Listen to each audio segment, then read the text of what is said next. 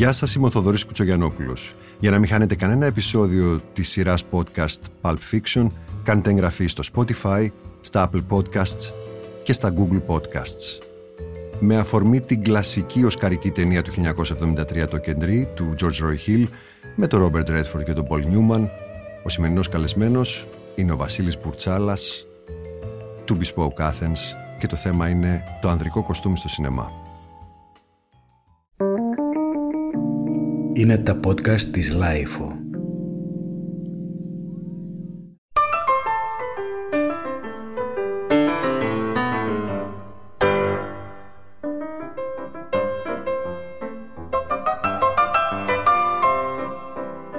Βασίλη, χαίρομαι πάρα πολύ που βρήκαμε τη σωστή αφορμή για να μιλήσουμε. Επίσης, ευχαριστώ πάρα πολύ, μεγάλη μου τιμή που με κάνεις να μιλήσω για σινεμά και κοστούμι. Σινεμά και κοστούμι, να σε συστήσω λέγοντας ότι είσαι ο ιδιοκτήτης και ο ιδρυτής του Bespoke Athens. Δεν είσαι ράφτης όμως κόβεις, αν χρειαστεί. Αν χρειαστεί.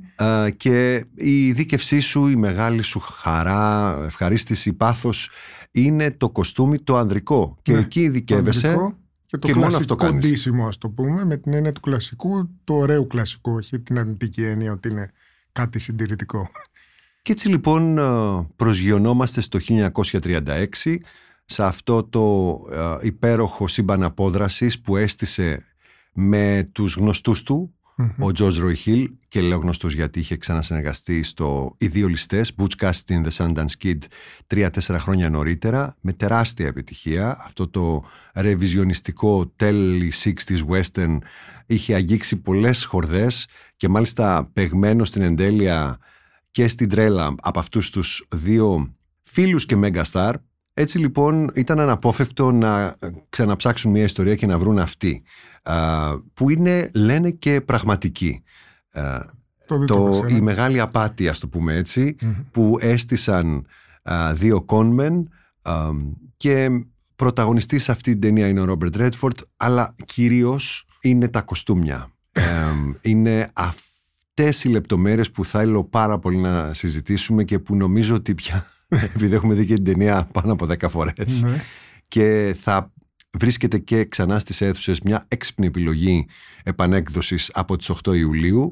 Α, μιλάω για τα θερινά κυρίως. Εμ, να λοιπόν, α, ένας, ποιος είναι ο τρόπος για να τα εξετάσουμε αυτά τα κοστούμια που υπέγραψε η Edith Head; Edith Head. Θα μιλήσω σε λίγο για την Edith Head, αλλά δώσε μας λίγο, ε, μπάσε μας λίγο στο κλίμα. Επειδή την ξαναείδα πρόσφατα λόγω του, ε, και του podcast που κάνουμε, ε, η, η ταινία ενδυματολογικά ως προς το κοστούμι είναι εξ- εξαιρετική. Διότι θα την πιάσω λίγο ιστορικά. Ξεκινάμε με τον Ρόμπεντ Ρέτφορντ, ο Ναι. οποίος είναι ένας απλός κόνμαν της, του δρόμου ας πούμε, ε, ο οποίος ξεκινάει και κάνει μια κομπίνα να κλέψει κάτι χρήματα από κάποιον στο, αυτό που φοράει εκεί ο Ρόμπερτ Ρέτφορντ είναι ένα τραγικό σακάκι πολύ στενό, ε, κοντό, σταυρωτόμοσιμο όπως είναι της εποχής, το οποίο είναι εξαιρετικό γιατί δείχνει σε τι κατάσταση είναι ας πούμε ο ηθοποιός τότε. Για να μην πούμε όλη την ταινία, χάνει το συνεργάτη του και μετά ο συνεργάτης του τον στέλνει σε έναν άλλον πιο καλό κόνμα, τον Πολ Νιούμαν, για να στήσουν ένα μεγάλο κόλπο εναντίον του αρχινονού, ας το πούμε, της Νέας Υόρκης και του Τον Σικάγο. οποίο υποδίδεται ο Ρόμπερτ Σο, Robert που αν Shaw. τον έχετε δει κάπου και τον θυμάστε, ήταν στα σαγόνια του Καρχαρία. Α, Είναι- α, τώρα, μπράβο, είναι ο οδηγός του. Ο ατρόμητος ο- ο- ο ο, καπετάνιος. οδηγός, ας το πούμε. Ε, Λέω και εγώ που δεν Ναι. τέλος πάντων. Λοιπόν, το εκπληκτικό είναι ότι με το που κλέβει τα λεφτά ο μικρό Κόνμαν, ο Ρόμπερτ Ρέτφορντ στην αρχή, παίρνει κάποια χρήματα τα οποία τα ξοδεύει αμέσω και πάει και παίρνει ένα κουστούμι. Είναι εκπληκτικό ότι το κουστούμι που αγοράζει είναι ένα κεραμιδί με έντονη ρίγα, πολύ flamboyant, ας το πούμε, που θα έβαζε οποιοδήποτε έτσι ας πούμε λαϊκός ε, γκάνγκστερ της Ναι. εποχής. Ε, και μια μικρή λεπτομέρεια εξαιρετική, η οποία δεν ξέρω αν έγινε και επίτηδες. Οι Ιταλοί βάζουν στα σταυρωτά κουστούμια δύο κουμπότρυπες στα πέτα. Έχει δεξιά και αριστερά. Οι Εγγλέζοι βάζουν μόνο στην αριστερή πλευρά. Λοιπόν, είναι εκπληκτικό στην ταινία όπου αυτός παίρνει το Ιταλικό για την εποχή που ήταν λίγο πιο flamboyant, όχι τόσο Το φαντεζή αριστοκρατικό, αυτό, ναι. μπράβο, και όχι το καλό, ενώ το εγγλέζικο είναι πολύ καλύτερο. Όπου έχει δύο κουμπότρυπες, φανταχτερά, ένα χρώμα έτσι πολύ ιδιαίτερο, πολύ έντονη τη ρίγα, παρόλο που είναι- εκείνη την εποχή η ρίγα ήταν κάτι. και η έντονη ρίγα περνούσε, ήταν της μόδας. Και ντύνεται και φοράει και ένα πουκάμισο εμπριμέ. που επίσης ήταν πριν δύο-τρία χρόνια ξανά στη μόδα αυτό. Ερχόντουσαν, ήταν το σκέτο που κάμισο. Μετά που συνεργάζεται με τον Paul Newman και πάνε να κάνουν τη μεγάλη ψαριά, ε, ετοιμάζουν την κομπίνα ας πούμε στο τρένο και εμφανίζεται πρώτη φορά ο, ο μαφιόζος ο, ο, Ρόμπερτ Σόνε ο οποίος φορά, ο Ρόμπερτ φορά ένα εκπληκτικό κουστούμι πολύ πιο κλασικό, πολύ πιο ακριβό και είναι φοβερό το οποίο δείχνει ότι πλέον αυτός είναι. Ε, Καταρχάς, κάνει λόντρι τα λεφτά του, έχει γίνει και τραπεζίτης. Όπου βλέπεις εκεί έναν τραπεζίτη ναι, με πολύ ωραιότερο κουστούμι, αλλά κουβαλάει λίγο του γκάγκστερ. Είναι λίγο και πιο έτσι φαντεζή από ό,τι θα έπρεπε. Ο Πολ Νιούμαν στο τρένο μέσα δίνεται με πολύ πιο κλασικό ρούχο και δίνει και το Ρόμπερτ Ρέτφορντ. Εδώ είναι η μαγεία. Όπου βλέπεις ένα Ρόμπερτ Ρέτφορντ πριν, ας το πούμε, λαϊκό. Με το κεραμιδί για κεραμιδί να. Το παιδί που έπιασε ναι, τα ναι, φράγκα. Το... Μπράβο. Ναι, πεινασμένο, ας το, πούμε. Εκπληκτικό. Τον παίρνει ο Πολ Νιούμαν και τον αναβαθμίζει και τον δίνει, ας πούμε, σαν να είναι το δεξί χέρι. Και τον βάζει με ένα bird's eye γκρι κουστούμι πόντα σταυρωτή, δύο κουμπιά επίσης την εποχή. Το οποίο είναι αυτό που βλέπουμε περισσότερο γιατί είναι το κοστούμι που φοράει σε όλη τη ναι, διάρκεια αυτού του μεγάλου κόλπου. αυτό. Και είναι αυτό το εμβληματικό γκρι μπλε. με γυλεκάκι. Με trois pièces, έτσι, ναι, ναι, ναι, ναι εποχής. Που είναι το σωστό χρώμα για να μπορεί να... Είναι το τέλειο για το number 2. Χτυπήσει το μάτι. ναι να είναι εντάξει, δηλαδή να μην δώσει πολύ, να μην κάνει πολύ κύματα που λένε αλλά να φαίνεται και λίγο και λίγο διακεκριμένος κατά μια έννοια. Ναι. Γενικά να μην δίνει στόχο, αλλά να είναι οκ. Ναι, ναι. Απ' την άλλη μεριά, η κομψότητα αυτού του κοστούμιου και η πρακτικότητά του είναι νομίζω εξαιρετική. εξαιρετική. Και είναι για όλες τις ώρες. Δηλαδή... Πάω λοιπόν εγώ λίγο να πω για την Edith Head, η οποία αν τον απατώμε, εξακολουθεί να είναι η πιο τιμημένη γυναίκα στην ιστορία των Όσκαρ, έχοντας κερδίσει 8. Αυτή συμπίπτει με όλη την ιστορία, όλη τη διαδρομή του κλασικού Hollywood, γιατί έπιασε δουλειά νεότατη, mm-hmm.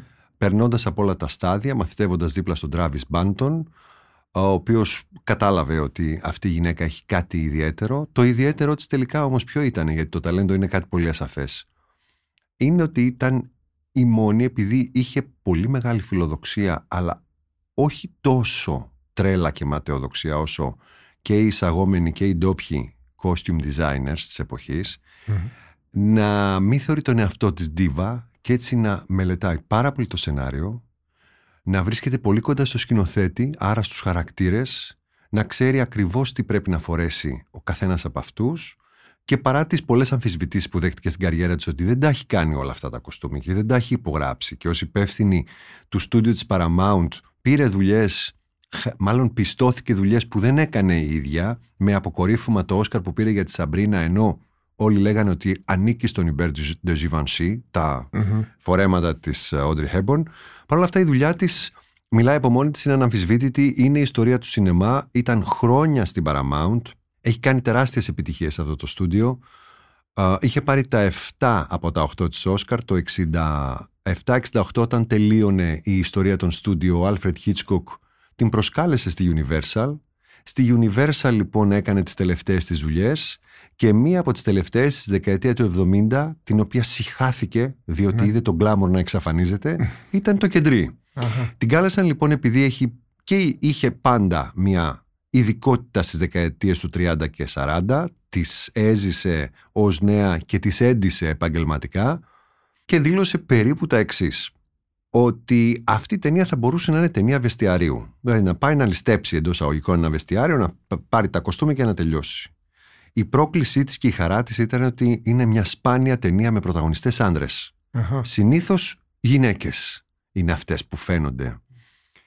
Τι καλό λοιπόν έχει αυτό, ότι οι άντρες δίνονται πιο γρήγορα, συνεργάζονται καλύτερα και έχουν λιγότερες ανασφάλειες, γιατί όπως έλεγε η ίδια, δεν είχαν τόσο πολύ στρίμωγμα στην ε, δουλειά τους. Παίζαν περισσότερους πρωταγωνιστές, πέραν καλύτερα χρήματα, ενώ οι γυναίκες πάντα ε, η μία ε, έδινε αγωνιά στην άλλη για το πώς θα φαίνεται καλύτερη στο σινεμά. Έτσι λοιπόν είχε τη χαρά να μπλέξει με αυτούς τους δύο πρωταγωνιστές που τους ήξερε και από τον Butch Cassidy, με έναν σκηνοθέτη που ήταν μουρλός με τις λεπτομέρειες, ενέκρινε όλα τα σχέδια, όλα τα κοστούμια, ήθελε να ντυθούν ακριβώς όπως δίνονταν τότε, με καθόλου νεοτερίστικες τάσεις, Α, ο Ρέτφορντ και ο Νιούμαν, επειδή λέει, ήταν πολύ άσχολοι άνθρωποι, είχαν φέρει και τους δικούς τους ράφτε για να ε, τους ταράψουν πιο γρήγορα και να τελειώνει η ιστορία. Ναι. Κάναν συνέχεια πλάκα στις πρόβες. Ήταν αρκετά συντηρητικότεροι από ό,τι νόμιζε, δηλαδή ερχόντουσαν ντυμένοι, δεν τους είδε ποτέ με τα σόβρακα. Αχα. Κάνανε πλάκα ο ένας τον άλλον για το ότι πώς είσαι έτσι, τι είναι αυτά που φοράς, άντε φύγε από εδώ, εγώ είμαι καλύτερος από σένα. Και οι δύο, λέει, γαλανομάτιδες, είχα μια μικρή δυσκολία για το σε ποιον θα δώσω την μπλε γραβάτα. Α, ναι. Γιατί δεν ήταν σωστό να ρίξω τον ένα από τον, α, σε σχέση με τον άλλον. Ο ένας ήταν λίγο πιο μεγάλος, ο άλλος ήταν λίγο πιο διάσημος, ο Ρέτφορντ πλέον. Αλλά δεν είχαν κανένα θέμα με απολύτως τίποτα. Και εκεί που επέμεινε ήταν να προσπαθήσει να τους χαλάσει όποτε χρειαζόταν λίγο την πολύ αυστηρή εικόνα. Παρατηρούμε λοιπόν ότι στο Redford, όπως λέει η ίδια, δεν τα βγάλω το μυαλό μου, Ναι, ναι, Βασίλη, ναι. έτσι είναι όλα ρεπορτάζ. Από το βιβλίο της, από την α, α, βιογραφία της. Του βάζει την τραγιάσκα για να μην φαίνεται πάρα πολύ περπατημένος ναι. Και του κοτσάρει μια γραβάτα η οποία είναι λίγο πιο, Πιο φα- έντονη. πιο, και πιο έντονη, φαρδιά. και πιο φαρδιά. Όχι ακριβώς για να κλοουνίζει, αλλά για να πειράξει το, την τελειότητα που μπορούσε να χτυπήσει στο μάτι. Και τον Πολ Νιούμαν ε, κάποια στιγμή τον αφήνει να, να είναι το που κάμισο έξω από το παντελόνι. Λίγο να βγαίνει. Ναι. Ε, στο ότι εντάξει δεν φροντίζει να είναι και απόλυτα ελεγχόμενος άνθρωπος. Το Όσκαρ της αυτό ήταν το 8ο και το τελευταίο. Δεν ήταν τελευταία της υποψηφιότητα. Θα ακολουθούσε ε, δύο χρόνια αργότερα στο άνθρωπος που θα γινόταν βασιλιάς όπου πάλι λέει ότι είχα τη χαρά να ντύσω δύο τεράστιους στάρ, το Σον Κόνερι και το Μάικλ Κέιν, αλλά μια άλλη ταινία εποχή το πήρε. Πάρα πολύ ανταγωνιστική. Ήταν τον Μπάρι Λίντον, Ναι, που είχε ναι. καταπληκτικά κοστούμια βέβαια, της Κανονέρο. Η Edith Head λοιπόν υπέγραψε την εποχή με αυτό ακριβώς γιατί η ουσία της ταινίας βρίσκεται στη λεπτομέρεια. Αυτό φαίνεται. εδώ. Η ερώτησή μου είναι η εξής. Αυτά τα κοστούμια, τα οποία πλέον έχουν τον κοινό παρανομαστή που λέγεται Αμερική και τον κοινότερο που λέγεται Hollywood, Μμμ. που όλα τα φτιάχνει λίγο πιο κινηματογραφικά. Τι αντρικά κοστούμια είναι, Είναι αγγλικά περισσότερο, αγγλικής σχολής, ιταλικής σχολής, ή έχουν αμερικανοποιηθεί έτσι ώστε να μην τα διακρίνεις εύκολα; Ε, κοίταξε, εκείνη την εποχή δε- δεν είχαν σκισίματα. Αυτό είναι αμερικάνικο. Ε, Γιατί όμως αυτό; οι Αμερικάνοι πιστεύουν, για να μην είναι πολύ. πιστεύανε ότι δίνει πιο καλή σιλουέτα όταν δεν έχει σκίσιμο. Εξού και δεν το φοράγανε στα smoking Μμ. και στα ταξίντο. Ακόμα θεωρείται ότι μπορείς να το κάνεις χωρίς σκίσιμο. Απ' την άλλη, το σκίσιμο δίνει μια δυναμικότητα. Στο σήμερα αναζητάμε τα ρούχα να έχουν δυναμικότητα. Οπότε, ας πούμε, οι Ναπολιτάνοι τα κάνουν λίγο να, να είναι πιο μακριά μπροστά, πιο κοντά πίσω. ώστε δίνει μια δυναμική αυτή η μία αρμονία. Εκείνη την εποχή υπήρχε η αρμονία. Δηλαδή έπρεπε να είναι ίσιο, σωστά, οι ώμοι λίγο πιο έξω, να σου δώσουν ένα τριγωνικό σχήμα. Ε, αυτό που παρατήρησα εγώ στα κουστούμια ήταν εκπληκτικά ραμμένα. Δηλαδή η, η, η τεχνική ήταν ε, εκπληκτική. Δηλαδή τα ζήλεψα. Ιδιαίτερα υπάρχει κάτι που λέμε στη δουλειά μας ε, για να είναι σωστό το κουστούμι, το μανίκι και η ώμη πρέπει να είναι, ας το πούμε, λέμε pitch forward το λέμε εμείς, να, κοιτάει, να είναι λίγο στημένο μπροστά. Άμα δεις από το πλάι τα κουστούμια, τα ταξίντο του Paul Newman και του Robert Redford, με, όταν είναι με το ταξίντο, είναι εκπληκτικά ραμμένα. Δηλαδή θα τα ζήλευε σήμερα ο καλύτερος ράφτης. Άρα τους δίνουν την κορμοστασιά που είναι πρέπει. σωστά. Βέβαια, μιλάμε και για Απάνας. δύο από τους πιο ωραίους άντρες που Ναι, έχουν περάσει μαζί, ποτέ. μαζί έτσι. σου, αλλά εγώ το συγκρίνω και με άλλες ταινίες. Δεν, δεν είναι ότι κάνουμε τώρα, χειροκροτούμε αυτή την ταινία και μόνο για αυτό το πράγμα. Ήταν πολύ δυνατά ρούχα, έτσι το λέμε στη γλώσσα μας. Η μασχάλη πολύ ψηλή χωρίς να τους κόβει εκπληκτικά. Ιδιαίτερα επίσης του, του σο, τα κουστούμια, επίσης εκπληκτικά, τα οποία μπορούν να φορεθούν άνετα σήμερα. Άρα να, υποθ- Άνετα. να υποθέσουμε η Edith Head υποστήριξε ότι έγινε και μόδα. Άντρες που δεν ε, είχαν σκεφτεί να βάλουν ε, κοστούμια, ειδικά τρία κομμάτια, το έκαναν βλέποντας την ταινία. Που να θυμίσω ότι έγινε τεράστια, αλλά τεράστια επιτυχία στην εποχή. Μια ταινία νοσταλγική σε μια περίοδο πάρα πολύ ρευστή και ασαφή που ήταν εκεί το 73-74, Χριστούγεννα βγήκε το 73 και όλο το 74 κυριάρχησε. Αυτή και ο εξορκιστής δηλαδή ήταν οι μεγάλες επιτυχίες της χρονιάς για να καταλάβεις. Σε μια εποχή βέβαια που το Ιταλικό Ναι. κυριαρχούσε γιατί κέρδισε το Όσκαρ καλύτερης ταινίας ανάμεσα στους δύο νονούς. Το 72 και το 74 που τα είχαν πάρει. Έχει ιταλικές γραμμές, τα πέτα. Πολύ Ιταλι... Ιταλία Έχει. δηλαδή Είναι. εποχής σε εκείνη την ε, περίοδο. Έχει ιταλικό, αλλά είναι πολύ έξυπνο αυτό που έχει κάνει ως προς τα υφάσματα που χρησιμοποιεί και τα λοιπά, τα οποία δείχνει αυτή την αναβάθμιση. Δηλαδή έχει μπει στο χαρακτήρα, όπως είπες, ιδιαίτερα του Πολ Νιούμαν, ο οποίος ντύνεται όπως θα έπρεπε ένας τέτοιος τύπος στο τρένο για να τον πιάσει τον άλλον ε, να τον κοροϊδέψει και όταν είναι στο, στο booking center ας πούμε που έχει Ναι, φτιάξει σε αυτό το, το ναι, ναι. σκηνικό όλο. Όπου εμφανίζεται με το Sol Lapel το ταξίντο ως, α- ως πιο ακόμα αναβαθμισμένος. Βοήθησε μας με τις άγνωστες Sol Lapel λέξεις. είναι το στρογγυλό. Το πέτο. πέτο. Ναι, και έχει βάλει τον Paul Newman, ε, τον Robert Redford, που είναι ας πούμε, ας πούμε α, ξέρεις, είναι, είναι ο, ο CEO και μετά ο μέτοχος.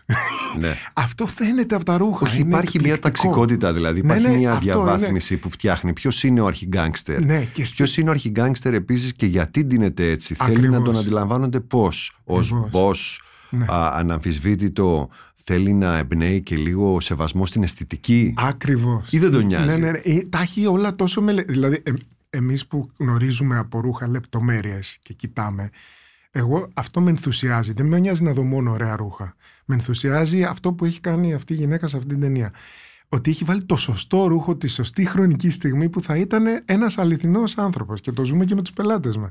Δηλαδή βλέπεις ότι ένας που διακατέχει, ας πούμε, ο σο που είναι, του σο είναι εκπληκτικό γιατί είναι αυτό που είναι ντεμή, έχει, έχει ασπρίσει τα χρήματα και είναι νόμιμος Ναι. αλλά κουβαλάει και αυτή την εκεντρικότητα του πρώην μαφιόζου και αυτό το έχει κάνει τόσο έντεχνα στο κουστούμι του που είναι εκπληκτικό. Fast forward στο 2021, α, οι πελάτες που είπες, οι άνθρωποι που έρχονται στο Bespoke και σου ζητάνε να, να ντυθούν. Ναι. πέρα από μια, ένα κοινωνικό γεγονός, έτσι, Ναι. πέρα από ένα γάμο ή βαφτίσια, τι αναζητούνε, τι, τι γραμμή ας το πούμε έτσι, τι Κοίταξε. έχουν στο μυαλό τους κυρίως οι άνθρωποι, οι άντρες Ε, στις, ε, στις εμείς- μέρες μας, στις- όταν δεν βάλουν ό,τι Στη- να είναι στις για να βγουν μέρες- έξω; Στις μέρες μας, επειδή έχει, έχουμε πλέον το κουστούμι, το αγοράζει κάποιος ο οποίος του αρέσει. Δεν το αγοράζει πλέον κάποιος γιατί πρέπει. Είναι σαν το βινίλιο, ας το Ναι. πούμε έτσι. Ε, σαν- ε, είναι βινίλιο, βινίλιο από τη μία και σαν χόμπι, είναι έρχεται ο χομπίστας. Οπότε έχεις, ε, ιδιαίτερα αυτοί που έρχονται για να ντυθούν σε εμάς θέλουν αυτό το πιο ιταλικό, πιο άνετο ρούχο, πιο, πιο, πιο ανάλαφρο. Μμμ. Ένα κλασικό ρούχο όπως φορούσαν αυτοί εκείνη την εποχή είναι πλέον αυτού νου που ακόμα φοράει κουστούμι στη δουλειά. Είναι το power suit ας το πούμε. Ναι. Ε, αυτό πλέον σε εμάς δύσκολα το ζητάνε. Ε, αφενός γιατί είναι κάτι που ίσως μπορείς να βρεις πιο εύκολα. Ε, τα περισσότερα κουστούμια είναι έτσι δομημένα τα ονομάζουμε εμείς, πιο στημένα. Και εμάς έρχονται για το κάτι πιο ιδιαίτερο. Πιο πολύ σαν να ήταν του σο ας πούμε. Ναι. Ο τύπος θα έρθει για τον σο. Το πολύ έτσι κλασικό ρούχο ε, δεν έχουμε πια πολλούς πελάτες. Και, και έχει ξεπεραστεί και λίγο, γιατί είναι εξής, πρέπει να είναι μεγάλης ηλικίας. Τώρα ένα μικρό, ένα, ένας νεαρός άντρας 30 χρονών, αν βάλει αυτό το κουστούμι, θέλει, θέλει ένα κουστούμι, ένα σακάκι που να το βάλει και με τζιν, ας το πούμε. Ένα τέτοιο κουστούμι δεν φοριέται με τζιν. Πρέπει να ντυθείς κατευθείαν κουστούμι. Οπότε το φοράνε στους γάμους ή αν έρχεται σε, σε καταστάσεις όπου θέλουν να είναι κάποιο event, ας πούμε. Πάντως είναι ένας τρόπος να τραβήξεις τα βλέμματα, ένα κοστούμι. Είναι- δηλαδή, και είναι και πολύ πέρα δύσκολο. από το τρίγωνο πανεπιστημίου Σύνταγμα Κολονάκι, που βλέπεις δύο-τρεις. Τους δύο-τρεις εγώ γυρνάω και κοιτάζω. Ναι. Εσύ τους ξέρεις βέβαια. απ' έξω για να- Μα- τους ξέρεις και με διευθύνσεις ποιοι είναι αυτοί που Εντάξει. φοράνε κοστούμι. Για να περπατήσουν, όχι για να. Κοίτα, το κουστούμι είναι, πολ- είναι πολύ ωραίο ένδυμα. Α, α, κακά τα ψέματα. Δηλαδή, όταν βλέπεις τον Paul Newman ντυμένο στο κεντρίτο, έχει ξανάρθει στην ταινία, όταν είναι με τα δύο smoking, ή ο Robert Redford.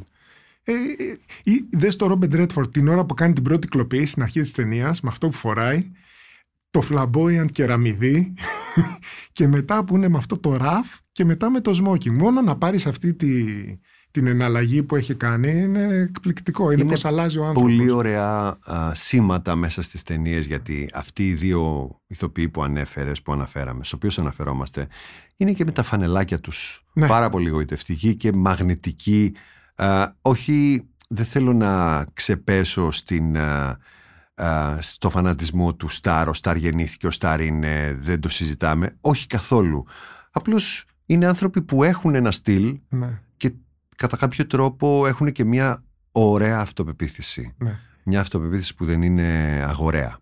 Ε, πόσο κακό έχει κάνει το το Wall Street και η έννοια, το concept του χρηματιστηρίου στη γενιά την αντίστοιχη ας πούμε του χρηματιστηρίου στην Ελλάδα μιας χώρας που δεν έχει αφ, αφομοιώσει, δεν έχει δηλαδή την παιδεία του κοστούμιου αλλά α, όλοι αυτοί οι άνθρωποι και μιλάω και για τέλη του προηγούμενου και Ναι. αρχές του αιώνα εκεί 2000 με 2005 το τι κακό κοστούμι είδα να κυκλοφορεί πάνω σε θηριώδη μηχανάκια προς τη Σοφοκλέους στην Αθήνα δεν λέγεται. Εντάξει, αυτό είναι γιατί είναι η επανάσταση του ετήμου. Οπότε στο έτοιμο κουστούμι ε, είναι δύσκολο να εφαρμόσει ωραία στα, σε όποιο σώμα είναι. Οπότε βάζοντας αυτό που λες εσύ Wall Street του, του Γιάπη ας πούμε των 90s και παίρνουμε, πάμε, με, με πας τώρα στην ταινία Wall Street Θα σε πάω, θα, πάω- θα με πας εσύ.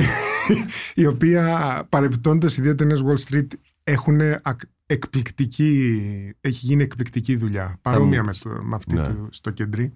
Αλλά μ, δεν πρέπει να ξεχάσουμε ότι τότε τα κοστούμια αυτά ήταν έτοιμα. Και απλά βλέπανε μία εικόνα χωρίς τις γνώσεις περί κουστούμιου, διότι όταν πάμε στο 36, αλλά μιλάς και η ταινία του στο κεντρί είναι το 70, το 70 Ναι. χωρίς να το ξέρει ο κόσμος. Είναι η χρυσή εποχή της ραπτικής για μένα, προσωπική μου άποψη. Άσχετα από το στυλ. Δεν, δεν, δεν, δεν μιλάω για την καμπάνα παντελόνι, το κοντοκάβαλο ή και ψιλοκάβαλο Σταύρος Παράβας ε, με χασάπικι τσέπη παντελόνι, ξέρεις, Ναι, στις ναι, ναι. ελληνικές ταινίες Βέβαια. ή τα λουλουδάτα που κάμεσα. Αυτό είναι το ένα κομμάτι. Είναι το ένα κομμάτι του στυλ που είναι της μόδας τότε. Το 70 όμως έχουν γίνει τα ωραίτερα κοστούμια James Bond με τον Roger Moore με εκπληκτική εφαρμογή.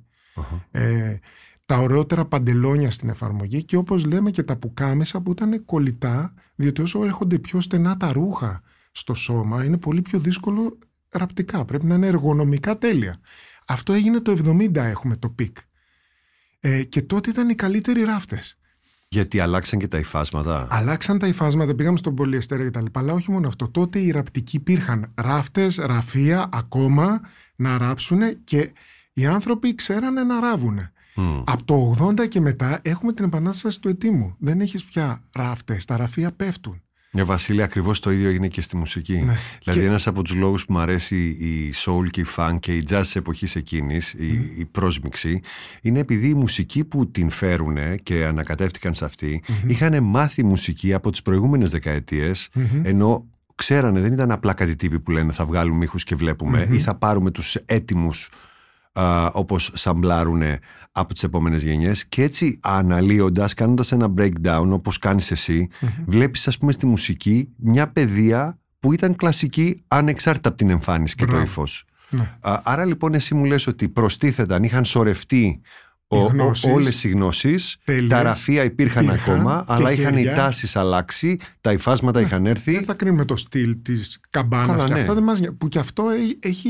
ξέρεις, είναι μια δοκιμή που Αυτό κάνανε γούσταρε η άνθρωποι. εποχή και ήταν η αντίδραση από το 65 και έπειτα. όπως Παραδείγματος γινόταν. χάρη το 70 είναι η γενιά ε, για της Savile Row ας πούμε να πάρουμε όπου μπαίνει η Savile Row στη, στη rock σκηνή με το Mick Jagger και τα λοιπά με ένα γραφείο τότε του Tommy Nutter όπου είναι αυτός μπροστά ας το πούμε ο πολιτής εισαγωγικά και ο ράφτης του είναι ο Edward Sexton ο οποίος Edward Sexton σήμερα που έχει ξανάρθει το Bespoke θεωρείται από τα καλύτερα μαγαζιά της Αγγλίας και βγάζει το πιο ιδιαίτερο ρούχο και σωστό ρούχο δομημένο σαν αυτό του, στο κεντρί το οποίο είναι εκπληκτικό. Bespoke σημαίνει. Bespoke σημαίνει παραγγελία, Παραγγελία. πάνω στο σώμα σου. Και το 80 ακόμα που έχουμε μαζική παραγωγή αλλά έχουμε ραφτάδες και πατρονίστ καλούς πάλι έχουμε καλά ρούχα σε κάτι ταινίες. Ας πούμε ε, τώρα μου έρχεται μια ταινία με, με ένα spill oil και κάτι καταστροφές με τον Τζάρτον Heston στη, στον ουρανοξύστη άμα δεις Ο τα Πύργος ρούχα- της Κολάσεως. Μπράβο, ναι. Τα Του ρούχα, 74 είναι μπράβο, αυτό. ασχέτως πέτα κακ- που τώρα μας φαίνονται λίγο κακόγουστα, τα ρούχα ήταν πάνω τους καρφί και φαίνονται ότι είναι έτσι ραφτάδικα ρούχα από τεχνίτες. Το Wall Street το πρώτο ήταν Πάμε στο το Wall Street το 87. πρώτο. ναι, κάπου και εκεί. εκεί είναι, είναι ένα εκπληκτικό, βέβαια έχει να κάνει και με, την, ε, με τα νιάτα μου, ας πούμε, που τότε δεν είχα τόσες γνώσεις, που μου έχει μείνει αυτή η ερώτηση, αλλά λάτρευα τα κουστούμια. Είναι μια σκηνή όπου είναι ο, ο, Μι- ο Michael Douglas. Michael Douglas με τον, ε, σ- με τον ε, Charlie Sheen Charlie Sheen. Ε, είναι έξω από τον μπαρ πριν που είναι στο εστιατόριο μου φαίνεται που του λέει αυτή την ατάκα και ξέρεις κάτι πάρε και το τηλέφωνο του ράφτη μου να πάει να ράψει κανένα κουστούμι να βγάλεις αυτό το χάλι που φοράς. Και θυμάμαι τότε βλέποντας το σινεμά λέω μα γιατί τι έχει το κουστούμι του; Του Τσάρλι είναι, ας πούμε, έξι. Μια χαρά μου φαινόταν. Α πούμε, άμα δεις και πάει και για το interview, είχε ντυθεί. Μια χαρά, μένα μου φαινόταν μια χαρά το ρούχο.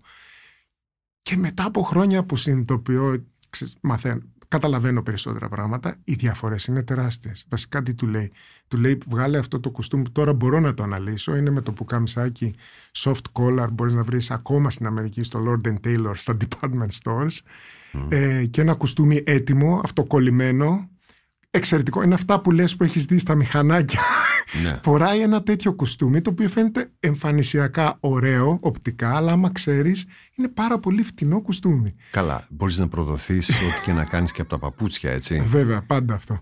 Γιατί νομίζεις ότι δεν σε βλέπουν. Δηλαδή κάθεσαι στο γραφείο σου ή δεν ξέρω τι. Κάποιος δεν θα σε δει. Κάτι νομίζεις ότι δεν κοιτάει κανείς τα πόδια σου. Και όμως το κάνει ο κόσμος. Και ο Μάικλ Ντάγκλα φοράει το bespoke ε, ρούχο, το οποίο βέβαια έχει μεληθεί εκεί. Είναι ο Άλαν Φλάσερ, ο οποίος είναι και ενδυματολόγος και στήλες και είχε και εκείνη την εποχή ε, ραφείο σαν τον bespoke Athens, δεν ήταν ο ίδιος ποτέ ράφτης. Ε, ο Άλαν Φλάσερ είναι κεφάλαιο για την ενδυματολογία, την bespoke. Είχε κάνει ένα τρομερό χρονικό, είχε, είχε πάει σε όλα τα καλά μαγαζιά, σε όλο τον κόσμο και έγραψε φοβερά βιβλία. Όπως έχει γράψει και το μοναδικό βιβλίο περί στυλ και κανόνων της εποχής μεγαλώσαμε η δικιά μου γενιά το, τη, τη δεκαετία του 80. Αυτός είχε επιμεληθεί αυτή την ταινία και έχει ντύσει τον Μάικλ Ντάγκλας εκπληκτικά. Και να πούμε και κάτι έτσι. Ναι, πες, ότι επειδή ο Μάικλ Ντάγκλας γέρνει από τη μία πλευρά αρκετά και έχει και γενικά χαμηλούς ώμους, έχει πει σε μία συνέντευξη ότι χρειαζόταν να του βάλουν βάτες ακόμα και με το πουκάμισο. Α, δηλαδή για να στηθεί. Γιατί ο Μάικλ Ντάγκλας έχει χαμηλούς ώμους. Το πουκάμισο δηλαδή είχε. Έχει βάλει λίγο βάτα, βάτα που να φαίνεται να έχει λίγο πιο όρθιου τους ώμους για να δείχνει πιο power guy. Αυτό που βλέπουμε είναι αμερικανοποιημένο. Αμερικανοποιημένο. Αλλά ιταλικό ή αγγλικό; Κοίταξε. τι είναι το δίλημα. τι είναι αυτό το ράψιμο, τι είναι αυτό το ρούχο. Ε, είναι... Κοίταξε, από τη στιγμή μπαίνει μέσα ένας. Ε, ο Άλαν Φλάσερ, ας πούμε, είναι αγγλο, αγγλόφιλος. Αλλά τους χρειάζεσαι. Οι Ιταλοί έχουν τη γραμμή. Το, τα παντελόνια του π.χ. του Μάικλ Ντάγκλα με το β πίσω κτλ. Είναι, είναι Ιταλικά. Ε, παρόλο που είναι από α, αντιγραφή από τους Άγγλους. Κοίτα, όλα προέρχονται από τους Άγγλους. Και οι Ιταλοί, η, η μόδα τους, ε, δηλαδή η ραπτική, την πήραμε από τους Άγγλους όλοι. Από εκεί και πέρα οι Ιταλοί απλά την κάνανε λίγο πιο θηλυκή, να, να δείχνει πιο θηλυκό το κουστούμι. Πιο σεξι. Πιο σεξι. Αυτή είναι η βασική μεγάλη διαφορά. Το, το αγγλικό είναι πιο, πιο, έχει πιο πολύ στήθος, δείχνει πιο δωρικό. Mm. Και το Michael Douglas πάντα, ακόμα και στο Wall Street 2, Εκεί άλλη εκπληκτική ταινία. Που τα Αυτό ήθελα να πω. Πώς είδες τη συνέχεια; Ε, ακόμα πιο εκπληκτική. Γιατί παρόλο που ο Φλάστερ ήταν φοβερός. Όχι, γιατί στη δεύτερη ταινία μας δείχνει τον πιτσιρικά που είναι ο μοντέρνο, ο μικρός Γιάπης που φοράει πιο κολλητά. Ναι. Ε, πιο στενά, που είναι αυτό τώρα της μόδας, ας πούμε, το λέμε εμείς λίγο scuba diving suit. Και είναι ναι. και στα Όσκαρ που φοράνε όλοι για να δείξουν τους μίστου. Είναι μια καινούρια αυτή φιλοσοφία. Ναι, σαν να φοράνε κολλητή φόρμα. Ε. Μπράβο. Και να δείχνει ότι είναι λίγο γυμνασμένος. Ενώ στο κουστούμι θες να δείχνεις elegant, θες να δείχνεις μια φινέτσα. Εντελώς το ανάποδο. Ναι. Αλλά εκεί μας δείχνει τον πιτσιρικά που είναι με τα στενά και τα κολλητά, ωραία κουστούμια ακριβά, ας πούμε, αν τα βάλουμε σε ένα κοστολόγιο των 3.000, 3.500, μας πάει στον Τζο ε, Μπρόλιν. Ε, βέβαια, τον Τζο Μπρόλιν, ναι, φυσικά. Όπου είναι ο πιο high-end τώρα και ο chief, ας πούμε, στη Wall Street, ο key fund guy, ο οποίο φοράει bespoke ρούχα, αλλά λίγο πιο μοντέρνα. Είναι λίγο πιο στενά πάνω του, αλλά είναι bespoke. Μια αναβαθμίζεται. Ε, σαν μια γενιά. Ναι, 6.000 δολάρια, ας πούμε, 7.000 δολάρια. Και το εκπληκτικό που κάνει για να συγκρίνουμε με το Κεντρί και Ρόμπεντ Ρέτφορντ, παίρνει τον Μάικλ Ντάγκλα, ο οποίος είναι ας πούμε ξεπεσμένος στην αρχή, ο οποίος φοράει κουστούμι Canali, με ένα πουκαμισάκι χωρίς γραβάτα, δηλαδή φοράει ένα ιταλικό έτοιμο αλλά εξαιρετικής ποιότητας κτλ. Ο οποίος αφού στήνει τη φάση ο Μάικλ Ντάγκλας και παίρνει μετά τα λεφτά, μας τον δείχνει ότι ξαναπάει στο ράφτη του, όπου ο ράφτης είναι ο Logsdail, είναι πραγματικός ράφτης στη Νέα Υόρκη, και τον ντύνει πολύ πιο αναβαθμισμένα από τον Τζος Μπρόλιν, όπου πάμε μετά πλέον στο peak, πολύ πιο αγγλικά. Τώρα που είπες για Canali, νομίζω τελευταία φορά που είδαμε μία παρόμοια σκηνή στο σινεμά ήταν πέρσι με το Tenet. Ναι. Υπάρχει μία σκηνή που ο νέος και λίγο πιο αδιάφορος κατάσκοπος που είναι σε μια φάση τι γίνεται εδώ; Ναι. Ο Τζον Ντέιβιντ Washington συναντάει τον Μάικλ Κέιν. Από αυτές τις μικρές εμφανίσεις του Μάικλ Κέιν στις ταινίες του Κρίστοφερ Νόλαν. Για κάποια στιγμή του λέει, Μα αυτό το κοστούμι θα Πα- πορευτεί α. σε αυτή τη ζωή.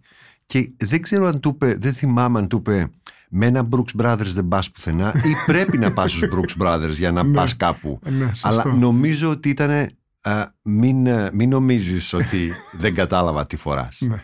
και για ποιο λόγο το φοράς και λέει τι έχω, μια χαρά λέει, δεν είμαι μια χαρά και βέβαια νομίζω ότι γι' αυτό το λόγο παίζουν συνέχεια με ένα φουλάρι Ναι. στην ταινία, σαν ένα κασκόλ φουλάρι ε, του το δίνει ο Πάτινσον παίζουν με την έννοια της κομψότητας σαν μια ε, σατυρική σημειολογία Σωστά. σε αυτό το κώδικα, σε αυτό το γλωσσάρι ε, της, ε, του στυλ, του, του καλοραμένου όμως στυλ Ναι, ναι. που έχει στους, που μας έχει κακομάθει ο James Bond και οι ταινίες που προέρχονται από τη Μεγάλη Βρετανία να του στυλ.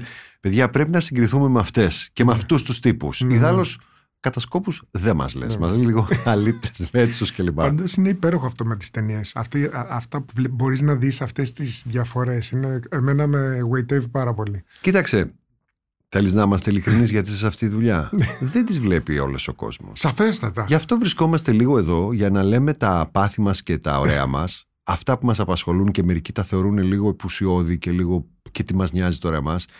Γιατί ειλικρινά πιστεύω ότι τα πολύ μικρά κάνουν τη διαφορά. Ιδάλλως θα ήταν όλα ίδια προς τα κάτω, Έτσι προς το ακριβώς. χειρότερο. Και είναι και η λόξα, όπως λες, του σκηνοθέτη ή του ενδυματολόγου. Που δεν την έχουν όλοι. Όχι. Και το οποίο μπορεί να σε έλα, μωρέ, βάλε ένα σακάκι. Και όμως είδες αυτές τις διαφορές, ας πούμε, εγώ τις βλέπω. Εγώ θα τις συζητήσω. Εδώ κάνουμε ένα podcast γι' αυτό. Είναι, είναι άμα το δει, δε- έχει εν τέλει τη σημασία του. Και έχει τη σημασία του για τους ανθρώπους που ενδιαφέρονται.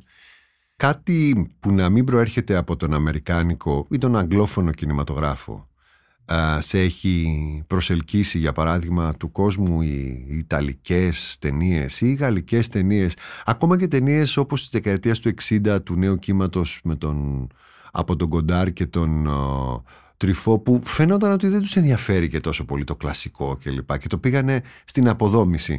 Έβλεπες πάντα το Hollywood σαν Ναι. σημείο αναφοράς; Δυστυχώς, ναι, έβλε- από γαλλικό κινηματογράφο έβλεπα, επειδή μ' άρεσε πολύ το καλοκαιρινό σινεμά, ήμουν δίπλα σε καλοκαιρινό σινεμά.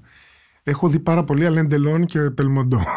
Α, οι οποίοι είναι Όπου είναι το άλλο κεντρί, ας πούμε. της- ακριβώς την άλλη τα ταινία. Μπορσαλίνο και όλα Ναι. αυτά και τα Και μου έχει τα μείνει η βίσκι. σκηνή, του, η σκηνή, μου έχει μείνει η εικόνα του Αλέν Τελών, γιατί έχει πολύ μεγάλες πλάτες ο Αλέν Τελών, με το σακάκι το λίγο τετραγωνισμένο και το στενό παντελονάκι χωρίς τσάκιση. Έχει πολύ πλάκα. Είναι, γιατί είναι αυτό που δεν προτείνουμε σήμερα. Δηλαδή το δομημένο σακάκι με, να το φορέσεις με τζιν. Αλλά αυτό ήταν το look του Αλέν Τελών στην εποχή εκείνη, το 70-80. Την, ε, το χειμώνα που μας πέρασε που ε, μιλάγαμε και λίγο για τα Όσκαρ μου χάρισες ένα βιβλίο ε, Ναι. το οποίο και το άνοιξα το διάβασα έχει πολύ λίγα Ναι. λόγια έχει όμως πάρα πολλές φωτογραφίες Α, το θέμα του είναι ο Γκάρι Κούπερ Ναι. τον οποίο θεωρείς Θεωρώ για μένα είναι δύο, δύο έτσι τον πιο κομψό Αμερικάνο ηθοποιό Ναι. Έχω δει δύο, εμπνέομαι από δύο τέτοιους ηθοποιούς. Ο, ο αγαπημένος μου και τον θεωρώ πολύ πιο, τον ας πούμε σαν στυλ, το Fred Astaire και είναι για μένα α- αξίζει να τον μελετήσει κάποιος ενδυματολογικά. Έχει κάνει φοβερές καινοτομίες. Είναι ο πρώτος, ας το πούμε, έχουμε μια λέξη εμείς που λέμε το επιμελώς ατιμέλητος, να μην δείχνεις ότι έχεις δώσει πολύ προσοχή. Το λέει, στο χώρο μας το ονομάζουμε, ας πούμε, σπρετσατούρα. Μμμ. Ο πρώτος ο οποίος μπορείς να πεις έχει κάνει πραγματικά τέτοια πράγματα είναι ο Φρέντα Αστέρ. Δηλαδή φορούσε για ζώνη τη γραβάτα του. Ε, φορούσε φανελένια παντελόνια που είναι το τζιν της εποχής. Η φανέλα. Κάτσε, ας πούμε. αυτά του ήρθανε του ίδιου να τα κάνει Αυτό δεν το γνωρίζω, Θοδωρή. Είναι κάτι. α, νομίζω ο ίδιος είχε αυτό το στυλ. Ε, ντυνότανε, καταρχάς ο Φρέντα Αστέρ ήταν και λόγω, σαν, σαν άνθρωπος, λόγω σαν χορευτής, ας πούμε, και με τον τρόπο που κινούταν. Ε, είναι ο άνθρωπος που φορούσε φράκο και ήταν σαν να είχε βάλει τα αθλητικά του, ας πούμε. Μμμ. ναι. Το φόραγε με τέτοια άνεση. Ε, φόραγε φαρδιά ρούχα και ήταν τόσο... Νόμιζες ότι ήταν τόσο κομψά πάνω του. Γιατί ήταν ο ίδιος κομψός. Απλά εγώ λόγω σωματότυπου δεν μπορώ να ταυτιστώ με το Fred Astaire. Ναι. απλά από το Fred Astaire κλέβω και έχω κλέψει πάρα πολλά πράγματα και έχω εμπνευστεί. Π.χ. όταν άνοιξα τον Bespoke Athens που ήταν μια καινοτομία το 2004 ήμασταν, είχαμε γεμίσει τα συρτάρια μας με χρωματιστές κάλτσες. Αυτό ήταν καθαρά το πήρα από το Fred Astaire. Πριν αρχίσει ο κόσμος να φοράει μόνο και πολύ. μπλε, καφέ, γκρι και μαύρες στην Ελλάδα. Δεν υπήρχε μαγαζί με Άρα ο Φρέντα Αστέρ σου έδωσε χρώμα. Ο Φρέντα μου έδωσε τι λέγανε χρώμα. τότε, λέγανε για το συντέριασμά το κινηματογραφικό Ναι, με ναι, την δεν- Ginger Rogers Δεν υπάρχει. ότι αυτός της έδωσε φινέτσα που Ναι. δεν είχε και αυτή του έδωσε σεξ. Ένα σεξ είναι που αυτός ό,τι και αν έκανε Δεν- δεν, το, δεν το είχε. ανέδιδε, εν πάση περιπτώσει. Αλλά έβγαζε αυτό το ρομαντισμό όμως. Ε, το... Έβ- έβγαζε, ήταν ένας ωραίος ο, άνθρωπος του ονείρου, δηλαδή Ναι. σαν να οραματιζόταν κάτι να έρθει της ελπίδας, εγώ έτσι τον... Και βέβαια ένας αέρας σκέτος, ε, θέρας στο και έχει, πανί. έκανε εκπληκτικούς συνδυασμούς. Ε, για κάποιους αν θέλουν μπορούν να μπουν στο YouTube να βάλουν το Easter Parade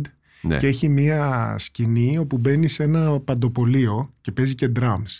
Ο συνδυασμός που έχει κάνει εκεί ο Φρέντα Αστέρ χρωματικά έχει μπλέξει πάνω από 4 με 5 χρώματα. Είναι εκπληκτικός. Ναι, το χρώμα το γλέντισε από Ναι, ένα ναι, σημείο και ε, έπειτα, ναι, αλλά γιατί το έχει στην κάνει αρχή ήταν ωραία. τελείως ασπρόμαυρο. Ναι, α- α- αυτό είναι ότι στις έγχρωμε ταινίες που τον βλέπεις είναι εκπληκτική η συνδυασμή, ο τόνος των χρωμάτων. Δηλαδή, πώς έχουμε π.χ. τον, τον Δούκα του Windsor, ο οποίος ήταν ο βασιλιάς που συνδυάζει πάνω από τρία patterns.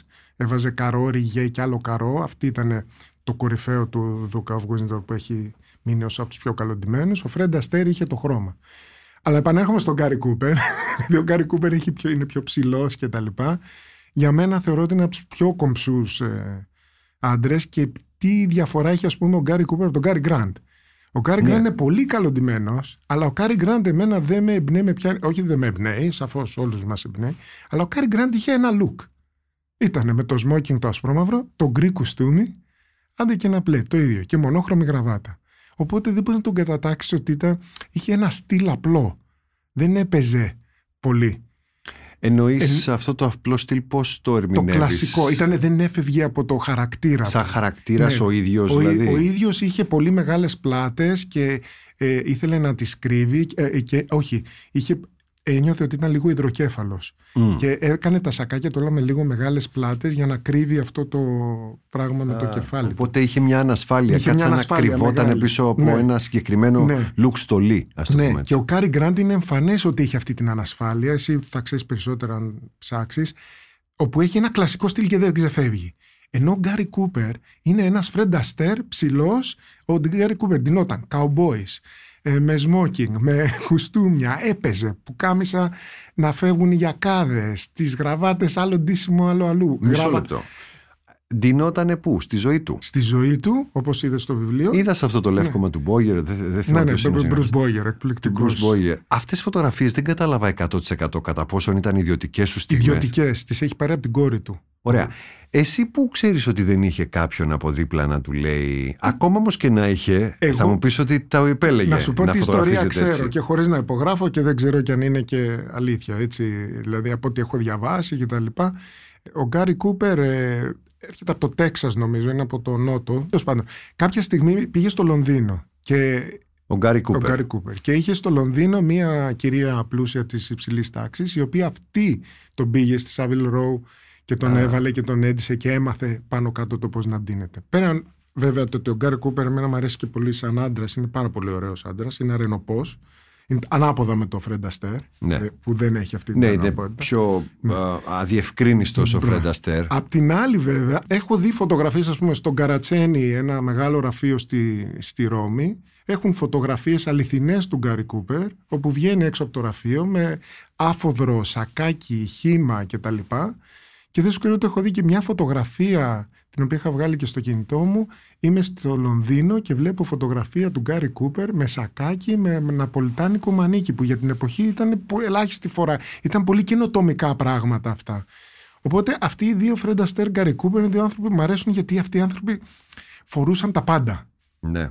Κατάλαβες, έκαναν αυτή τη διαφορά. Ενώ ο Γκάρι Γκραντ ήταν πιο, συ- πιο μαζεμένος.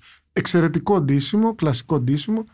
Πάμε πίσω στην ενδυματολόγους με το Catch a Thief, Ναι. όπου εκεί κάνει και κάποια πολύ ωραία αντισήματα εκτός από τα κλασικά.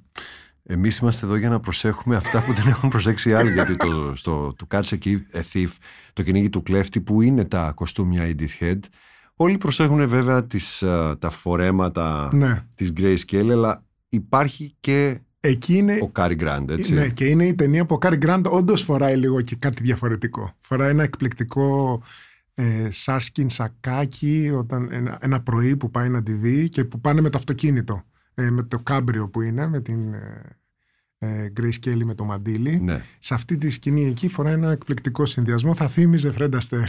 Δεν ξέρω αν το διάβασες αλλά το κοστούμι το γκρι του Cary Grant στο, στη σκιά των τεσσάρων γιγάντων ναι, το έχει πρες δεγκάλ μέσα. Α, Καρουδάκι. ένα γκρι απλό φαινομενικά κοστούμι ψηφίστηκε το ωραιότερο ανδρικό κοστούμι όλων των εποχών στο σινεμά. Σοβαρά. Το νούμερο ένα. Αυτό δεν το έχω διαβάσει. Ένας από τους λόγους ήταν η τρομερή πρακτικότητά του. Δηλαδή, το φορούσε από το πρωί στο βράδυ, δεν ξέρω αν θυμάσαι την ταινία. Ναι. Ο, Ναι, η πώς δεν τη ταινία θυμάμαι. είναι από τις πιο απολαυστικές και πιο εξωφρενικές ε, του Hitchcock. Δηλαδή, συμβαίνουν πράγματα μέσα. Εξαιρετική ταινία. Εξαιρετική, εξαιρετική. Καλά. Και οι σκηνές, οι επιμέρους τη εκάνση είναι μία καλύτερα από την άλλη. Αλλά το γεγονός ότι κανένας δεν ξέρει τι είναι όλα αυτά που συμβαίνουν, ναι. γιατί συνέβησαν στον κακομύρι αυτόν, τον Ναι, Γκάρι ναι, ναι, Γκραντ, ναι. ο οποίος από το πρωί μέχρι την άλλη μέρα την παράλληλη αισθάνεσαι ότι δεν έχει προλάβει να αλλάξει. Αλλά είναι. Φοράει αυτό το κοστούμι Ναι. γιατί τον απαγάγουν, τον Ναι, ναι, πηγαίνουν ναι, από ναι. εδώ, έρχεται από εκεί.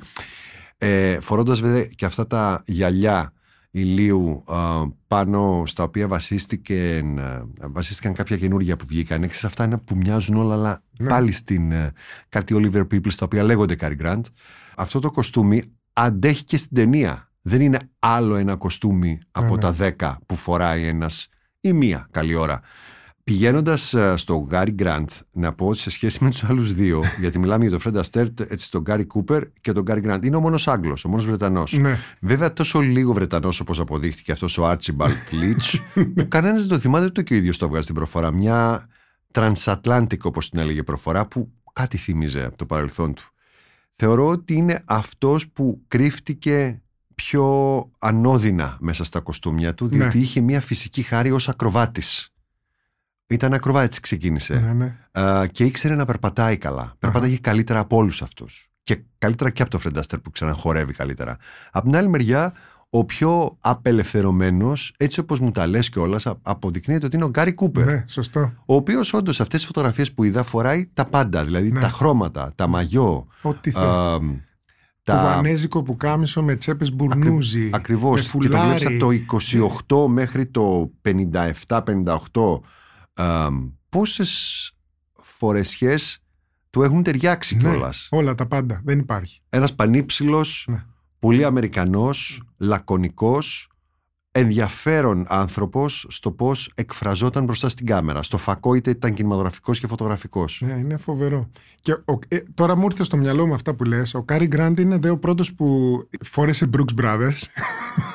το κουστούμι που αναφέρεις ε, είναι καθαρά αμερικάνικο Μμμ. και είναι ο προθάλαμος για να πάμε στο Rat Pack Ναι. Όπου είναι, βασικά είναι το ίδιο κουστούμι αλλά το Rat Pack είναι με πιο στενό πέτο. Αυτή είναι η διαφορά. Α, ε, ε, η ταινία αυτή του Hitchcock που λέμε είναι του 57. Ναι. Άρα αμέσως μετά είναι Ναι. το Rat Pack. ναι, και το αρχές οποίο το 60, Rat Pack, το κουστούμι των Rat Pack, Φρανκ Σινάτρα και Dean την Martin παρέα, κλπ.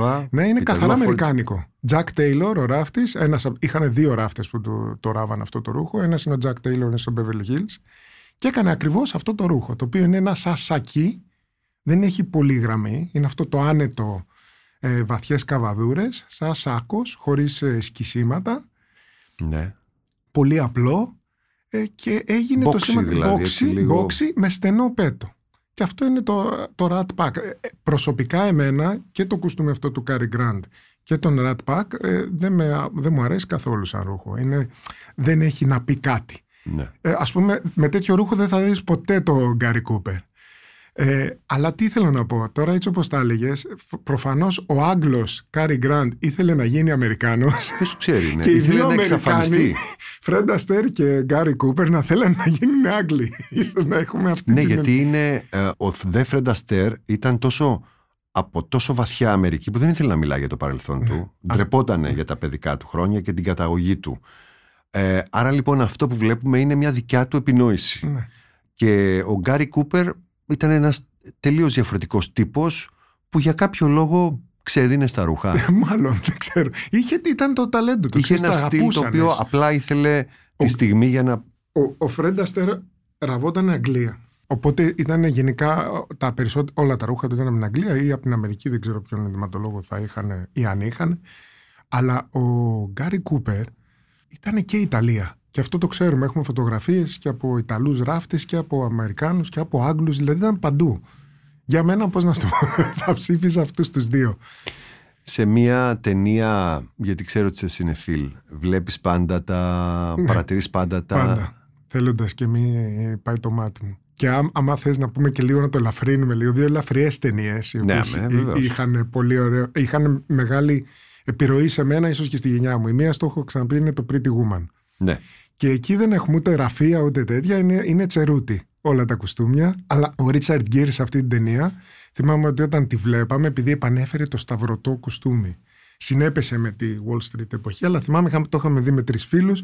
Μόλις βγήκαμε την ταινία, ένας φίλος μου λέει: Αύριο πάω να πάρω σταυρωτό κουστούμι. Δηλαδή είχε τέτοια επιρροή. Μάλιστα. Και ήταν πολύ ωραία αντισήματα του Ρίτσαρντ Γκίρ. Εκεί βλέπεις αυτό που βλέπουμε και στο κεντρί, αλλά όχι τόσο τέλεια. Ε, ο investment banker που αλλάζει και τα λοιπά.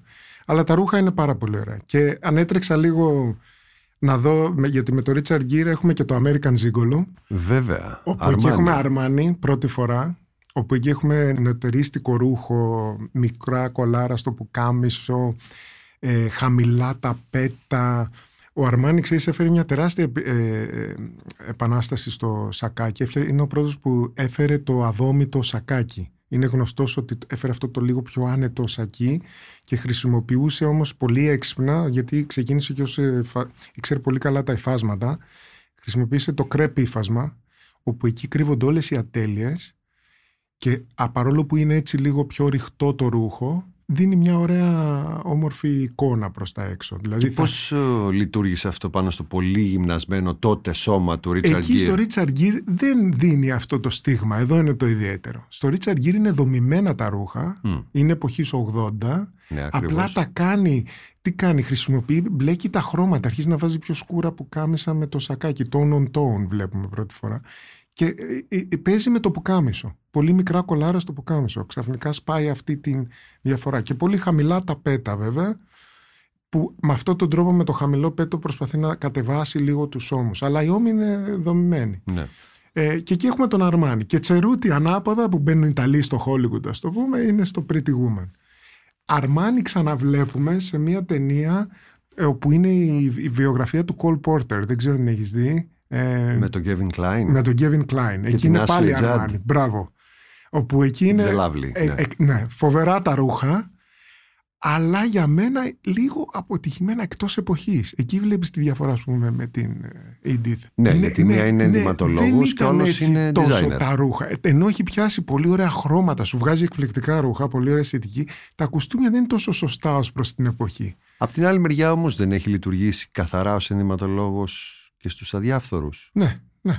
Και, και πάλι εκεί βάζει την πινελιά του. Ο Αρμάνι κάνει αυτό στις ταινίες. Δεν μπαίνει σαν την ενδυματολόγο την άλλη να μπει μπαμ μέσα. στη- εξαφανιστεί. να εξαφανιστεί. Βάζει την, βάζει την πινελιά του και το βλέπεις αυτό με τον Kevin Klein.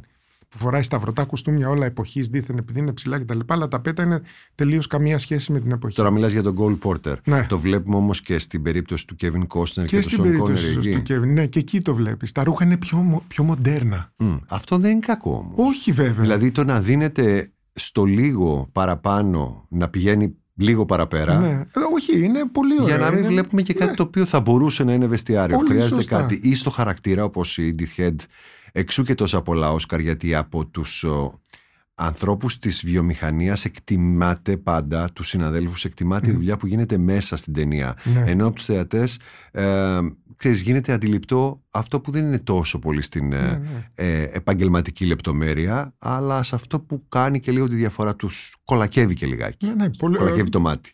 Είναι πάρα πολύ ενδιαφέρον όλα αυτά τα οποία γίνονται. Απλά ε, μπορεί απ' την άλλη να μην έχει και τη δυνατότητα ε, ε, να κάνει ρούχα όπως τότε. Να μην υπάρχει όπως είπαμε και η γνώση ανθρώπων να φτιάξουν τέτοια ρούχα. Πλέον να είναι πολύ ακριβή και πολύ χρονοβόρα. Μμμ. Πάμε με το χάρη, αν γυρίσουμε λίγο στο James Bond. Ε, επί- στη- όταν ε, ανε- ανέλαβε ο Tom Ford το James Bond, νομίζω για μία ταινία του James Bond χρειαστήκαν κάπου 120 ίδια κουστούμια. Γιατί Ναι. είναι η βόμβα, το ξύλο που Βέβαια. παίζει κτλ. Οπότε τώρα δεν μπορείς να έχεις τέτοιας ποιότητας ρούχα όπως το κεντρί. Μπορείς. Άμα θες Όταν να μια σε- ταινία κάνει 350 εκατομμύρια Ε, κα- δολάρια Ναι, κόστος, Πώς θα τα ράψεις, ρε αυτό, δεν, Δεν ξέρω πειράζει, χρόνος. χρόνο να έχεις. 120 κουστούμια. δεν είναι για λεφτά τη αυτά σκηνή. σοβαρά που λες. σοβαρά λεφτά είναι πόσο κοστίζει η έκρηξη. Τότε, τότε πρόσεχε, ε, σωστό κι αυτό. Τότε είναι θέμα γνώσεων πλέον και ανθρώπων που είναι στο industry. Δεν σου είπα να του κάνουν με το πιο ακριβό κασμίρι και να, και να Όχι, σκάσει μα δεν μπόμπα πέντε φορές. Ας πούμε, αλλά εδώ βλέπουμε, κοίταξε.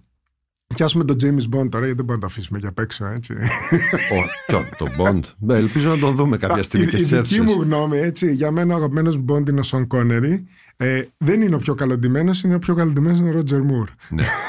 Αυτή είναι Και η πιο αλήθεια. καλοχτενισμένο. Ε, Δεν είναι. Ο Ρότζερ Μουρ είναι ο πιο καλό. Έχει βάλει τα πιο ωραία ρούχα. Αλλά δεν το βοηθάει βέβαια και η εποχή το 70s με κάτι λίγο μεγάλα σαφάρι για κάδε και, Και κάτι σαν blazer, καμπάνες. κάτι έβαζε. Καμπάνες, ναι. Εκεί στο... Αλλά είναι τα πιο καλοραμένα. Ο Σον Και Κόνερι. ούτε και η υπόθεση που πήγε στο διάστημα στους κροκόδηλους δεν πέρασε πολύ καλά. Απλά από εκεί και μετά όμως αρχίζει και χαλάει λίγο το Bond με την έννοια σαν ρούχα.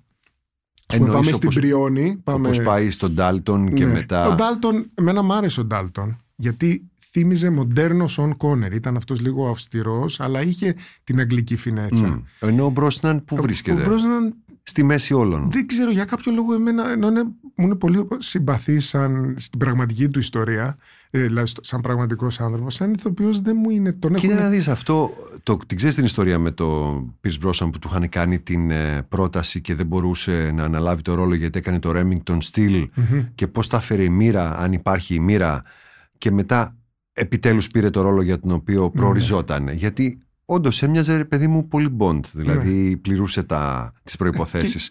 Και ενώ τα έχει όλα καλά, πώς λένε για με, μερικούς ή μερικές φοιτήτριες που επιμελέστατες αλλά κάτι δεν πάει καλά ενώ έχουν βγάλει τρία πανεπιστήμια, δεν Ναι, κάνουν για κάτι- τη δουλειά. Κάτι, δεν είναι, κάτι λείπει. Κάτι λείπει, κάτι λείπει ίσως από τις ταινίες του, γι' αυτό και Ξέρω. Πάντως εκεί του βάζουν και ένα μια πόζα, μπριόνι. μια πόζα παραπάνω και στο ρούχο. Δεν, δεν μπορώ να το διευκρινίσω, αλήθεια. Δεν, δεν. Του βάζουν εκεί και τον μπριόνι δε, που είναι, φαίνεται το ιταλικό ρούχο. Γίνεται δηλαδή λίγο πιο. Πώς να το πούμε έτσι, μια. Πιο σοφιστικέ. Τσαχπινιά, ναι, Α. η αγγλική. Γιατί ξέρεις το αγγλικό ρούχο. Ε, Καταρχάς να πούμε για, για τους θεατές, ο ράφτης του James Bond, ο, ο Άγγλος ήταν ο Sinclair, λέγεται, που έφτιαχνε τα ρούχα. Πολύ ωραία ρούχα. Αλλά λείπει, λείπει κάτι. Και ε, με το ιταλικό στυλ, ίσως η, η, η, Brioni, η Brioni γενικά σαν εταιρεία, το στυλ της είναι λίγο πιο understatement. Γιατί απευθύνεται σε μεγάλους διευθύνων συμβούλους κτλ. Όπου δεν θέλουν να είναι πολύ φανταχτεροί. Ο Μποντ έπρεπε να έχει και μια τσαχπινιά, την οποία δεν τη βλέπεις. Μισό λεπτό τώρα.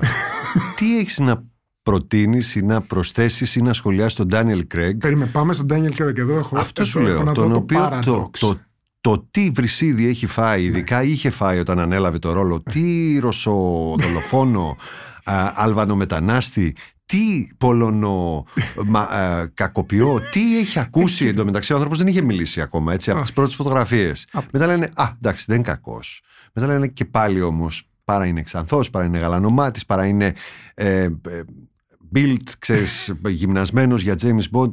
Πολλά έχει ακούσει. Ε, είναι από τους καλύτερους, ίσως ο καλύτερος ηθοποιός στο ρόλο, έτσι. Ναι, γιατί γιατί είναι- χρειάζεται και έναν ηθοποιό αυτός ο ρόλος. Ο άλλος γίνεται λίγο χάρτινος. Είναι για τη νέα γενιά. Είναι ο James Bond πλέον Ράμπο.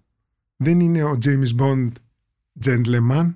και το ρούχο Ράμπο γιατί φοράει το Εδώ κοστούμι; είναι η πλάκα ότι ο Tom Ford, ας πούμε, που το κουστούμι του είναι, έχει τσαχπινιά. Αυτή που θα ήθελα. Δηλαδή, αν έβαζε τον Tom Ford ο, Ο Pierce Brosnan. ο Pierce Brosnan, θα ήταν πολύ πετυχημένο. Ο Dalton Ford, ε, ο Ο Daniel Daniel Craig, Craig. φορώντας το, το Tom Ford, του είχε αφαιρέσει όλη την αρχοντιά τσαχπινιά, διότι είναι θεόστενα τα ρούχα πάνω του και φαίνεται, είναι αυτό που σου λέω, χρειάζεται το scuba diving suit για να είναι στην προσωπικότητά του. Αλλά φοράει ένα Tom Ford στην πρώτη ταινία, Ναι. το οποίο δεν είναι για scuba diving και γι' αυτό το αλλάζει ο Tom Ford στην επόμενη ταινία. Δεν ξέρω αν το αλλάζει γι' αυτό, κάνω εγώ μια... Όπου τον βλέπεις με μικρότερο πέτο, πιο μοντέρνο, πιο όχι Tom Ford. Ενώ το πρώτο Tom Ford έχει την τσαχπινιά αυτή. Είναι ένα μεταλλαγμένο εποχής Roger Moore που θα μπορούσαμε να πούμε. Εκεί ακόμα δεν το έχουν, εγώ για την προσωπική μου γνώμη, δεν το έχουν βρει ακόμα τον ιδανικό συνδυασμό, αλλά η αλλαγή που έχουν κάνει είναι ότι ο Ντάνιελ Κρέγκ είναι ο Ράμπο Μποντ, που είναι το σήμερα. Θέλουμε ένα, έναν James Bond πράκτορα πολύ πιο active, πιο δυναμικό για τα νέα παιδιά, πιο όλα αυτά. Ενώ ο Ρότζερ είναι πιο gentleman, άλλη εποχή. Έχεις κόλλημα γενικά με τον James Bond και τις ταινίες; Ε, λόγω, λόγω εποχής, ότι μεγάλωσα με αυτές. Και ήταν κάτι το. Ε, έχω, ας πούμε, ο μπαμπάς μου πήγε σινεμά στο James Bond και στο Superman. οπότε ναι. αυτά πάντα θα έχω καλές ε, αναμνήσεις. Πειράζονται όπως και τα ρούχα όλα, ακόμα και το σινεμά. Δηλαδή, μπορεί κανείς να τα πειράξει. Θα είχες πρόβλημα εάν ο επόμενος James Bond θα ήταν αφρικανικής καταγωγής ή γυναίκα; Jane, Jane Bond. Jane Bond. ναι, το έχει, έχουν ακουστεί όλα τα σενάρια. Έτσι. Θα προσπαθούσα, θα με πειράζει με την έννοια ότι έχω μια καλή εικόνα. Ε, έχω, αυτό το image το έχω μέσα μου κάπως. Α, σε πειράζει να στα πειράζουν τα κλασικά. Θα με πειράζει να το πειράζει γιατί θα μου χαλούσε την παλιά εικόνα. Θα ήθελα να το δω σαν κάτι άλλο. Αν το έδωβλε Το κάτι, άλλο λέγεται Jason Bourne. Ναι, και άλλες πολλές περιπέτειες. Θα ήταν James Bond, οπότε θα ήταν κάτι κι άλλο. Όμως, κι όμως, ακόμα και ο Daniel Craig, παρά το ότι έχω φίλους που θα με σκότωναν, με όλα αυτά τα ρεβιζιονιστικά και τα αναθεωρητικά Ναι. παραμένει ο James Bond. Απλώς δεν μπορεί να είναι ο, ο ίδιος εδώ και 50 τόσα 60 χρόνια. Ναι, απλά δεν γίνεται να λέει τα ίδια πράγματα Εννο- στην ε- Ουρσουλάντρα με το κοχύλι. Ε, εννοείται, αλλά α, απλά επειδή έχουμε λάτρες του ρομαντικού και του πιο έτσι φινετσάτου, εμένω σε Ρότζερ Μουρ και Σον Κόνερ. Βασίλη, σε ευχαριστώ πάρα πολύ για την κουβέντα. Αλλά έχεις κάτι να Έχω κάτι προσθέσεις; ακόμα να πω, δεν θα μπορούμε να αφήσουμε απ' έξω το Κράουν. ναι, γιατί είπαμε όμως για το ο, Bonnie και Clyde. Όχι, αλλά.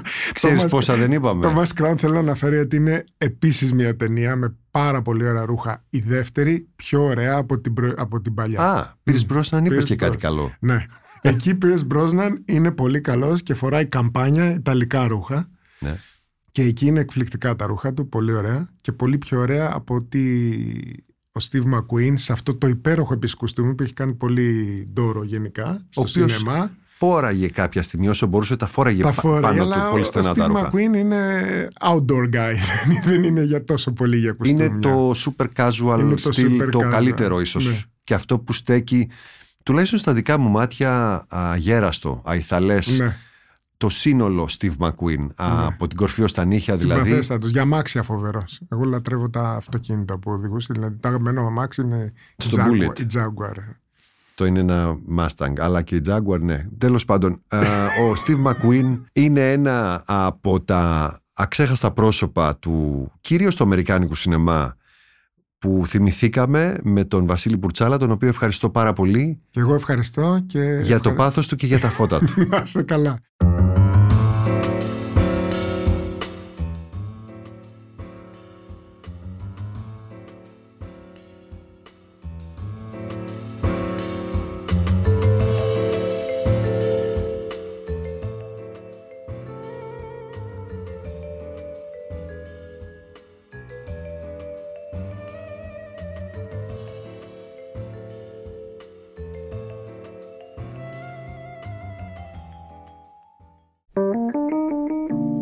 Είναι τα podcast της Λάιφο.